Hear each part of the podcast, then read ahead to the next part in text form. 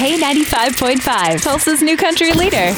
From Tulsa to Nashville, if it's happening in country music, you hear it first with Cait and Bradley's Country Now. It's brought to you by River Spirit Casino Resort. So, Matt, I don't know about you, but I have always wondered how country artists get their inspiration for new songs. Because, you know, there's so many songs out there, so many artists to compete against. Mm-hmm. Well, Thomas Rhett has admitted that he uses his own kids for his song research. kids attach to melody and beat so much more sometimes than they attach to lyric and so they really are such a good gauge like we go downstairs in the basement have dance parties weekly. And what they gravitate toward is always so fascinating to me. Tempo 100% and repetitive words or melodies. Like they love sucker by the jonas brothers. And so I, I started dissecting that song and i was like what is it about that? They love you don't know you're beautiful by one direction. And so a lot of the record i am trying to make songs that they are going to want to be like i love that song. You can hear Thomas Rhett's latest hit, Baby Shark, right here on K95. yes. oh my gosh.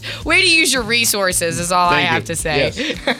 Congratulations are in order for Cole Swindell and Lainey Wilson for their recent duet Never Say Never. It is currently number one in country music. I wrote the song Never Say Never with two really good friends, Chase McGill, Jessi Alexander. When we wrote it, we knew it had to be a duet. Knew we had to find that special person, the right person for the song, and I'm just so thankful to have Lainey on it. She nailed it. Keep listening into K95 to hear this duet throughout the day, and you can also catch it on Cole Swindell's new album Stereotype, which is out now. Sweet. That is your Cait and Bradley Country Now. Never miss it at K95Tulsa.com.